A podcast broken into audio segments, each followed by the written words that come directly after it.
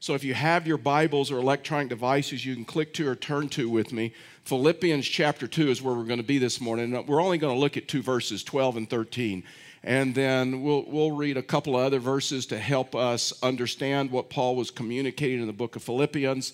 And, um, and so, if you don't have an electronic device with a Bible app or something like that, or a Bible, uh, no worries. The words are going to come up on the screens as I read them as we walk through this scripture together. So, Philippians chapter 2, verses 12 through 13 is where we're going to be this morning. And I've entitled this message, How God Changes Me. Not how God changes my spouse, my wife, my husband, my friend, my supervisor, that person that I don't like, or anything like that. How does God change me? Because what I'm finding is there's a lot of attention many times that we give to focused on somebody else and trying to change somebody else. When you look at Scripture, you realize one of the common themes through the New Testament, especially in Paul's writings, is this purify yourself, sanctify yourself, grow in Him. And so the focus should be on yourself instead of others. And so this morning, I just want to talk to you about this subject of how does how does God change me? Because I think that's really important for every one of us to understand because Christianity, Christianity is like a one-time decision, right?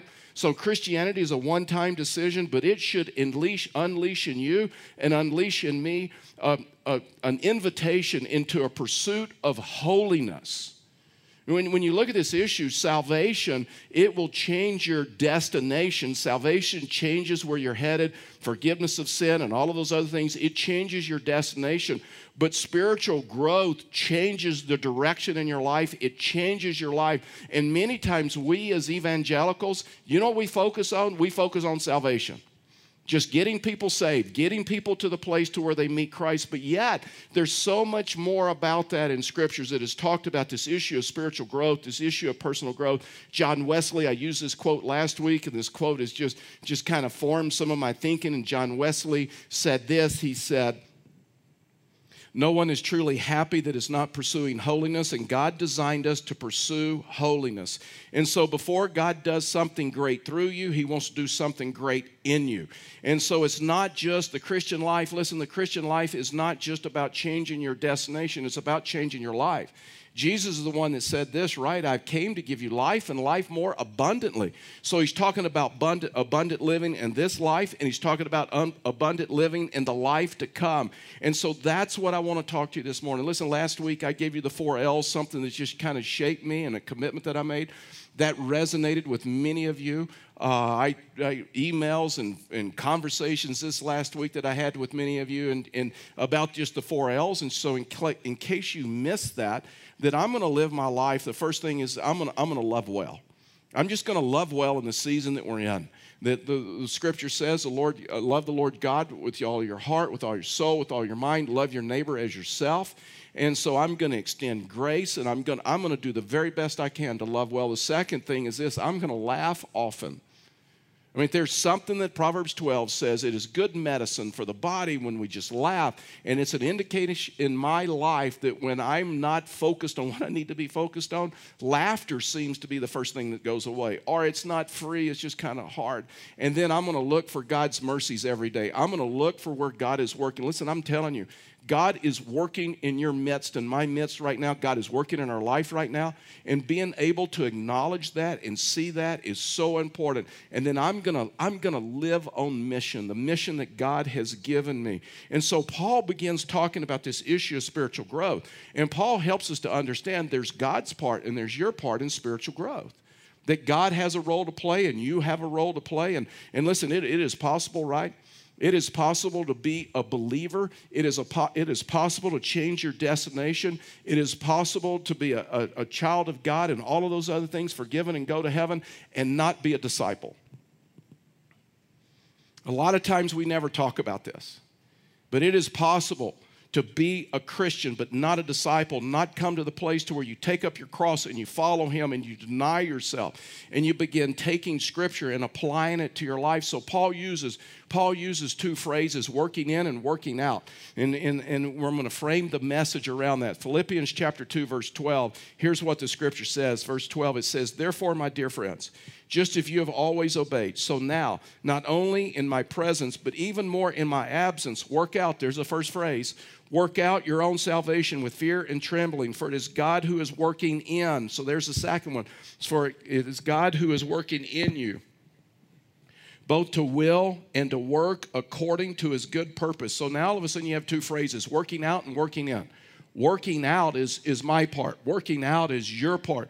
Working in is like God's part in your spiritual growth. In other words, we're to work out what God is working into our life, not working for our save, salvation, because Scripture says, right? Salvation is a gift. It's, it's, it's by grace that you are saved, not by works, lest any man or any woman should, should boast. And so Paul is writing to believers. The context of this, Paul is writing to believers, but you see, all through Paul's writings, I'm telling you, whether it's in Galatia, whether it's in Colossae, whether it was in Corinth, whether it's the letter to the Romans, Paul constantly was talking about this uh, issue of becoming spiritually mature.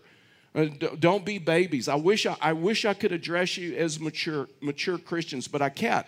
And so I have to give you milk instead of meat and all of those things. And, and Paul, this is a burden in Paul's life to where I want to be able to present you mature in my ministry. So when you look at Paul's life, Paul, this was a burden of Paul, helping people come to the place to where they mature believers. And so this working out is like working out the implications of your salvation working out the implications of your, your, your, your Christianity. And so, so I thought to myself, well, what do you do when you work out? Honestly, I don't know. Just to be totally honest, I'm sorry. But I, I have gone to very few gyms. Only reason I've ever gone to a gym is because Karen wanted to go check one out, and so I went with her.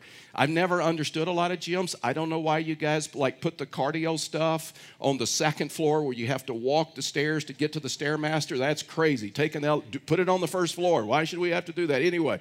I have, I, I have gone to very few gyms. I listen. Just a little bit about me. I may be tempted to take up jogging if I ever drove past anybody jogging and it looked like they were having fun. I mean, if you were laughing, if you were smiling, if it even looked like even a hint that you were enjoying running, then I might would take up running. I feel the same way about exercise and in gyms. And if I ever saw anyone like enjoying it, I may be tempted to take it up. But but here's what I, I think I know about working out. You work out, listen, you work out not to get a body, but to develop the body you already have. You work out, right? You work out. The reason you go to a gym, if you go to a gym, the reason you exercise is to develop what you already what you already have. If you if you're into jigsaw puzzles, our family is, and so if you're into jigsaw puzzles, then then you know what? All the pieces come in the box and you're just working out what what's already in the box. You're working out the pieces. You're putting the pieces. To, see, this is what Paul's talking about. It means to get full value of what you possess, full value of your spiritual life, full value of Christianity. When a farmer, listen, a farmer works the ground, he's, he's cultivating it not work far, but he's, he's, like, he's like working it out. And then when Paul says, work out your salvation, the implications of your salvation, the implications of you coming into the kingdom, it's so interesting. He, works, he says, work out your. And it is a personal assignment. So many times, if we're not careful, we'll, we'll put our whole focus on somebody else how they should work out the implications of their salvation a little bit better. Why don't they have more faith? Why did they make this decision? Why are they doing this? Look at and all that other stuff. And Paul says, all through Paul's writings, it's like purify yourself, sanctify yourself. We're talking about this issue, just a theological word, of sanctification, becoming more like Jesus, becoming more like Christ. You understand that, listen, you understand that salvation, it's, it's working out the implications of your salvation, not someone else. And you do it, what the scripture says, with fear and trembling. Listen, it is not that you live in fear of God, but you respect Him. And you understand that, you know what, it's as important. This is like critical that I that I figure this out. Take your spiritual life seriously. Take your salvation seriously. Understand it has it has implications. Living life more abundantly in this life and the life to come. I mean, this was this was like life and death issue. In fact, is this is like just for free, just real quickly.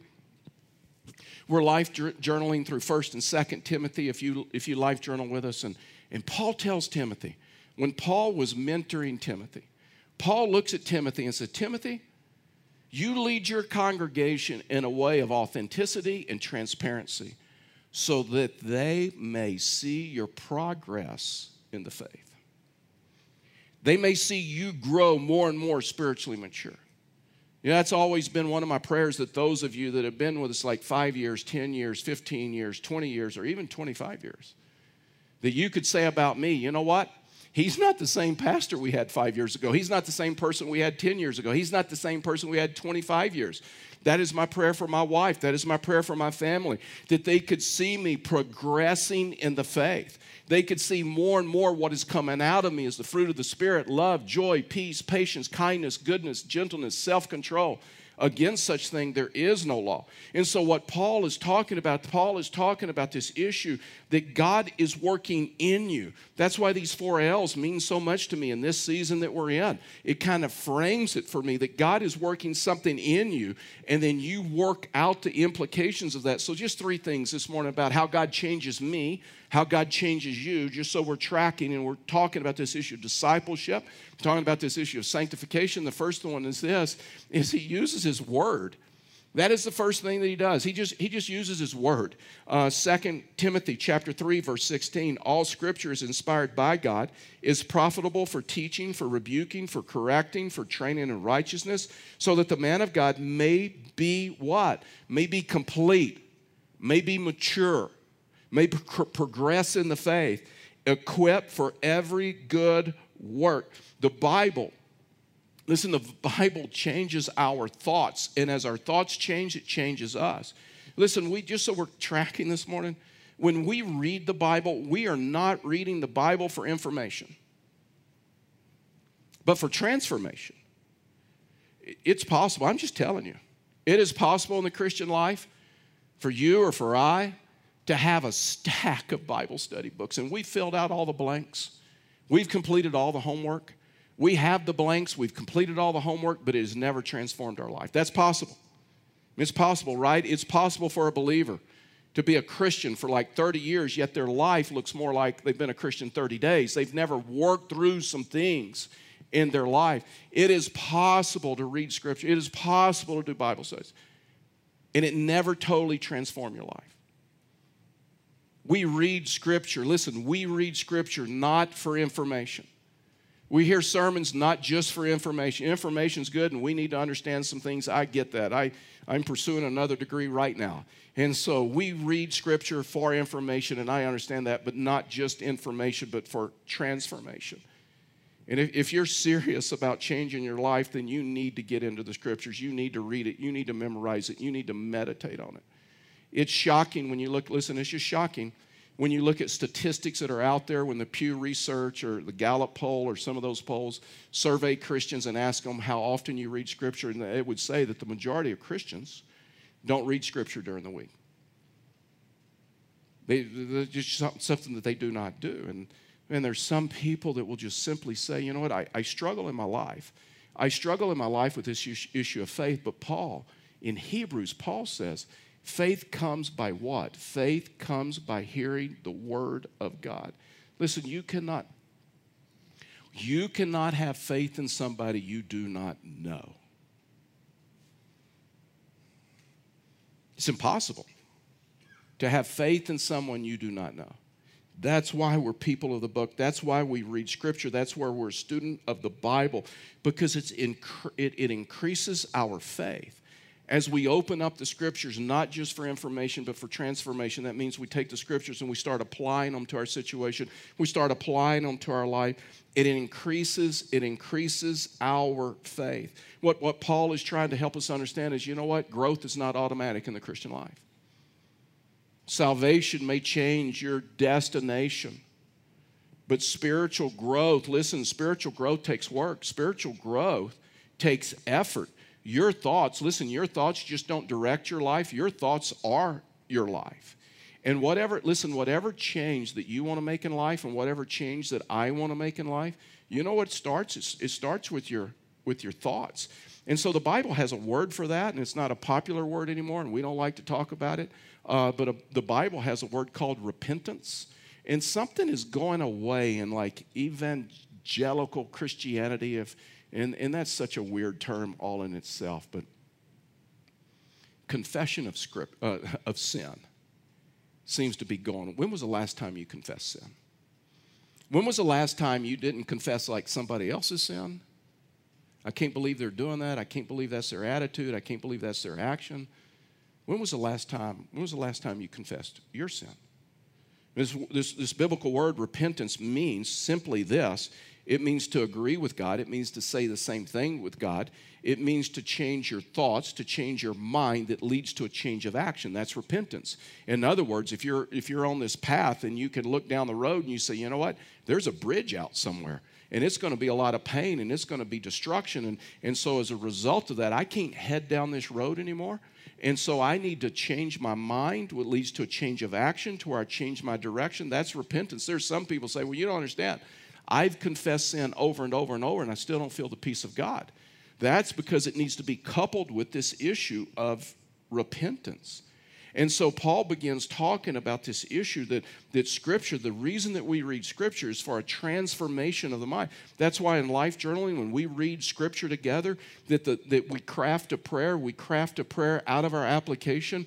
God, because of the Scripture I just read today, help me to do better, whether it's I need to forgive someone, whether it's I need to show love to someone, it's whether I need to quit doing something, or whether it's encouragement and continue to keep doing. And so it's, it comes out of application. Look, Romans, Paul writes to the Romans, and he says in 12 2, do not be conformed to this age, but be transformed. How?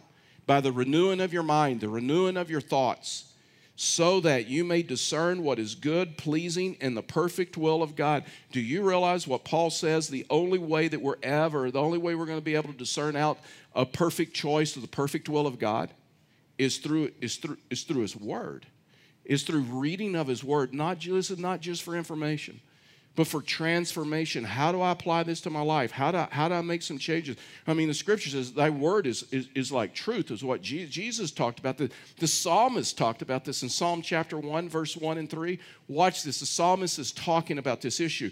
He said, How happy is the one who does not walk in the vice of the wicked, or stand in the pathway with sinners, or sit in the company of mockers. We understand what that means. Verse 2 Indeed, his delight is in the Lord's instructions. He meditates on it day and night. His word, what does it mean to meditate? He meditates on it day and night. He is like a tree. A tree in the Old Testament was a symbol for a life, it was a symbol for a person. And he goes and he says, He is like a tree planted beside flowing streams that bears its fruits in season, and its leaf does not wither when problems comes and hurt comes or drought comes in this case. Whatever he does, he prospers. So all of a sudden, the psalmist in Psalm says, You, you, you got a couple of choices. And, and, and he says, Don't go and sit in the seat or the path of sinners or the path of mockers. Now, we may not understand what that means, but here's what that means. In their time, they, they had no way to escape. They had no way to like escape life or to check out. And so, uh, I mean, not like us, right? That if we want to like escape or just kind of check out of things at the end of the day, we can pull up Facebook and we can scroll through Facebook or social media, whether it's Twitter Instagram, TikTok, whatever, and we can just, or, or we can binge watch something, right? And we can totally escape. Well, they didn't have that. I mean, they didn't have like binge, they didn't have like Netflix of their day. They couldn't like go home and binge, you know, Housewives of Jerusalem or anything like that, or Real Housewives of Jerusalem or Keeping Up with Bathsheba or anything like that. They didn't, they didn't have it. So they couldn't check out. So you know what they did to check out? When they came in for, in the evenings and they got the kids to the bed to bed, they would go down to the city gates they would go down to the city gates and they had a choice where they could sit. And the city gates was a place to hang out, it was a place to kind of escape the world for a while. And then what, what he's saying is be careful who you sit with. Don't sit or stand in the pathway of sinners or in the company of mockers. That person is mocking everything, mocking authority, mocking people, mocking the church, mocking other people, mocking Christians. Do not do that. Instead, if, if, if you want to prosper, then you meditate on God's word like day and night. And that's why reading of Scripture, I am just telling you, that's why reading of Scripture, it may be awkward and hard at first, and there may be some things you don't understand, but you will over time. And reading Scripture is the first way that He changes. The second thing He uses to change us is the Holy Spirit. In other words, at salvation, God puts His Spirit in you to empower you. Uh, Romans chapter 8, verse 11, here's what he says And if the Spirit of Him who, who raised Jesus from the dead lives in you, then He who raised Christ from the dead will also bring your mortal bodies to life through, through His Spirit who lives in you. Second Corinthians chapter 3 verse 18 Paul's talking to the, the Corinthians and here's what he writes we all with unveiled faces are looking as in a mirror at the glory of the Lord are being transformed into the same image from glory to glory. This is from the Lord who is the Spirit. And so, God's plan for your life and God's plan for my life to change me is first through His Word. And that's why we have to read it. And second, through the Holy Spirit. The Holy Spirit is what gives us the power to change. Wouldn't it be cruel of God? Wouldn't it be like God is mocking us if He asks us to do something that we can never do? That's why He gives us the power of the Holy Spirit. Because it's through the Holy Spirit that we are empowered. It's through the Holy Spirit that we now have the, the power to be able to do that. It's, it's kind of like for me, it would be frustrating if like someone someone gave you a car and then you and then you couldn't get any fuel for the car and you had this powerful engine but you couldn't use the car. Why? Because there's no no no fuel. It'd be frustrating for us right? That if we went down to the gas station and there were long lines and they had no gas wait a minute we've done that. Isn't that crazy I mean, we've actually done that. I mean, to where you've gone to a gas station, there's long lines, there's fist fights, people cutting, they run out of gas. You, do you know what it's like to drive around Pueblo to six or eight gas stations trying to find gas? You got to go to Springs for a meeting the next day or a conference that you're doing, and the desperation we feel. Listen, that same desperation that we have to get fuel for our car should be the same desperation that we have for the Holy Spirit to empower us. We should understand that just like fuel is to a car, in the, in the Christian life, the Holy Spirit is fuel to the Christian. And it doesn't have to be weird and it doesn't have to be strange. Listen, one of the ways that you and I know that we are full of the Holy Spirit, just what the Bible says. It's not something weird that happens. It's not something that's strange that happens. It's not something that's confusing to happen. The way you and I know that we are full of the Holy Spirit is when all of a sudden our life, love, joy, peace, patience, kindness, the fruit of the Spirit come out in our life. Because the only way, listen, the only way that we can display the fruit of the Spirit in our life, what the scripture says, is through the power of the Holy Spirit. Jesus talked about this, uh, just the ministry of the Holy John chapter 15, verse 4. Remain in me and I in you, just as a branch is unable to produce fruit by itself unless it also remains on the vine. Neither can you unless you remain in me. I am the vine, you are the branches. The one who remains in me and I in him produces much fruit. Watch this because you could do nothing without me. How much stuff are we trying to do without God? How much stuff are we trying to accomplish without God? I mean, He's pretty clear that if you want to produce something, if you want to produce a heart, if you want to live this life and this life more abundantly, it's going to take us remaining in Him. It's going to take us with a, with a relationship because what, what he's saying, a branch cannot produce fruit by itself. It has to be, it has to be connected. And it has to be connected to the tree, and that's what he's saying. He's saying, You have to be connected to me. And one of the ways that we do that is through the Holy Spirit. One of the ways that we do that is through his word. Who through his word. One of the, one of the, listen, one of the things for me, one of the indicators for me one is the fruit of the Spirit is not displayed in my life love, joy, peace, patience, kindness, goodness, gentleness, self control. But the other thing that is apparent in my life is prayer. I think one of the reasons a lot of people struggle with this issue of prayer because it's a misunderstanding of prayer. Prayer is not transactional. I think that's why a lot of people give up on prayer. Prayer is not transactional. It's it's uh, well, let me, let me tell you this this way prayer is not transactional. If prayer was transactional, Jesus would have never prayed, right? If all prayer is is like telling God your needs list and getting a bunch of stuff from God and getting God to do some things for you, then Jesus would have never had to pray, right? So prayer, prayer is not transactional. You know what prayer is? Prayer is relational. It's getting to know the Father. It's getting to know his heart. Prayer is this issue of just in relationship with, with, with Him to where all of a sudden you realize that this issue of prayer is just transaction, tran, tran, it's not transactional. It, it, it's, it's, it's, it's relational to where you're getting to know Him because guess what? You cannot trust someone you do not know. And prayer is coming into a relationship with God. It's something, it's very spiritual, it's something that happens, it's very personal. It's like this personal conversation, and sometimes we get, we get some definitions confused because the scripture says that we should pray continually. And we all of a sudden confuse that word with continuously. See, continuously means this, and he never said we pray continuously, he said we pray continually. And when you just look up the definitions of that word, continuous is to never be broken. It's a, it's a continuous action. It's an action to like never stop. But he says continual. We continually pray means which means to be repeated multiple times in the same way. That's why the jews the jewish people they would pray three times a day uh, morning noon and, and then dinner in the evenings because it, they were continually praying. Different times of the day the same behavior the same action. And i listen i've developed in my prayer life listen i personally did not grow in prayer until i came to the end of myself Till I came into a situation, we'll talk about that in just a second, second about circumstances, until I came to the end of myself. And I couldn't will it to happen. I couldn't make it happen. I didn't have enough resources. I didn't have, and, and, and when I came to the end of myself, see, I, I think that's a lot of us. That as long as we think we can do it on our own, we'll continue to do it.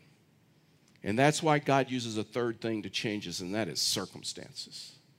God uses His Word, God uses the Holy Spirit, but I think the best thing that God uses to change us is circumstances. When problems and pressures and headaches and difficulties and stress and all of those crises, isn't it true? When, when you go through a difficult situation, God gets your attention. Uh, this is, this is what, what Paul said in Romans 8:28. He says, "We know that all things work together for the good for those who love God." Who are called according to his purpose. For those he foreknew, he also predestined to be what? To be conformed to the image of God, his son, so that he would be the firstborn among many brothers. And God has used circumstances, listen, God has used circumstances in my life to change me. And sometimes we get circumstances, difficulties, problems confused with waiting. God does two different things in the waiting. If you're waiting on God right now to answer a prayer, to take care of a situation, you know what God's doing in your life? He's working on your relationship. In the waiting is when He works on our relationship, when you understand that prayer is just a relational. In, in struggles and in problems and in circumstances, that's when God works on perseverance, endurance, and character, and some of those other things. And so He first works through His Word, then He works through the Holy Spirit. And if that doesn't get our attention, then He works through circumstances. Listen, even if I was to read, or you, or read the Bible like six or eight hours a day, that's still not a major section of your life. There's 24 hours in a day. And many times, God depends more on the third way to back in to this issue of his word to issue of his of, of the holy spirit and and so jesus jesus talked about this and i'll close with this and, and so so jesus talked about being hearers and doers of his word. And Jesus was very clear my disciple, my disciple that's growing, not only hears my words, but does them. That's how he defined it. And so, John chapter 17, I'm sorry, Matthew chapter 7, verse 24 and 27, here's what the scripture says. And Jesus, Jesus is talking, it's a pretty serious deal.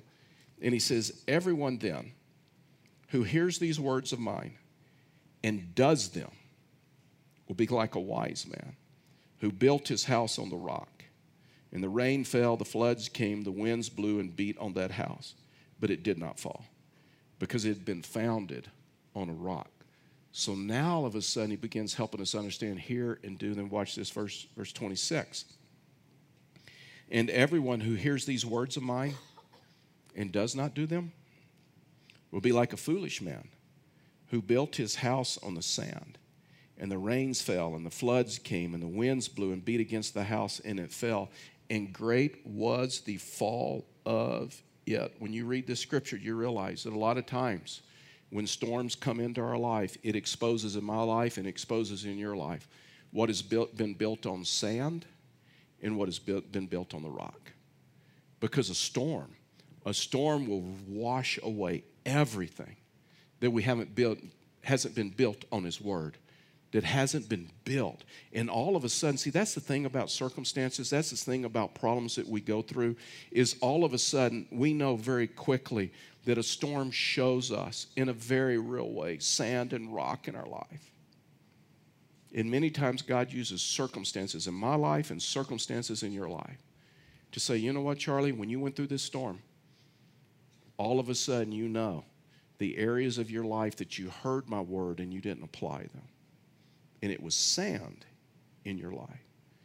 God uses three ways to change us He uses His word, He uses the Holy Spirit, and he uses circumstances that we walk through. I, I, I, really believe it the greatest, the greatest display of faith in your life, in my life, is not so much when God answers that prayer, takes us out of the storm, or we can, and then we praise him, but when we're in the midst of the storm and we just stand on the rock, and we just stand on the rock because we know him, because we have a relationship with him. Would you bow your heads with me and close your eyes?